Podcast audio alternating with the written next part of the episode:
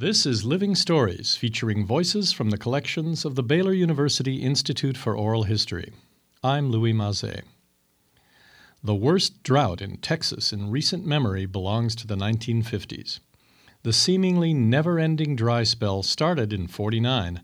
By the time it came to an end in 1956, all of Texas's 254 counties, save 10, had been declared federal disaster areas.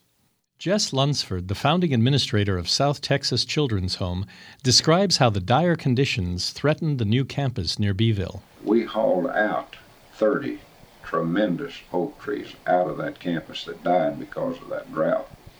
Well, I found an old rancher friend, Wiley Green, in uh, San Angelo, and he had fought a water problem all his life out in that semi-arid country. And someone had told me about Wiley Green, and I went out and told him what we were up against. I spent the night there at his invitation. And the next morning I got ready to leave. He said, uh, I have a little check here for you. And he said, you go back to that campus and you get a you get a good well dug and a good submersible pump or whatever kind of pump you think you need, and you start irrigating those trees.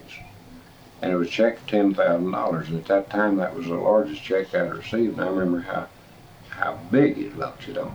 And I thought I was a pretty brave man, but I, I cried. It meant just that much to me because I knew this campus had the natural beauty, but it wouldn't have if you took those trees out. That's And they were dying, but it saved those trees. And the only reason they have beautiful camps today is because Wiley Green gave me ten thousand dollars. And the idea. Yeah. Alva Stem, former director of Waco Parks and Recreation, recalls the attempts to maintain Lover's Leap during the drought. There wasn't any water out there from anywhere until we ran a two inch water line from North 19th and Park Lake Drive out to Lover's Leap. But by the time that two inch water line got to Lover's Leap, there wasn't much of a trickle coming out of it because it lost all of its pressure during the distance that it had to come. And uh, I think that since that time it has been remedied, but uh, we weren't able to water that, and we had beautiful plum trees up there in uh, Lover's Leap, and every every year the white native plums would bloom there in Lover's Leap, going around the circle at Lover's Leap.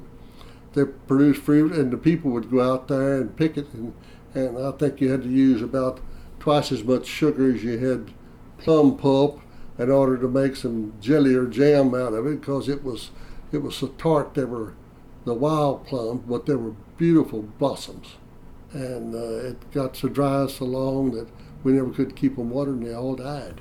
Welcome rains began to fall throughout Texas in the spring of 1956, ending a seven year drought that had devastated agriculture, parks, lakes, and reservoirs. Living Stories is heard every Tuesday on 103.3 FM Waco, NPR. For program transcripts or more information about the Institute for Oral History, visit baylor.edu slash living stories.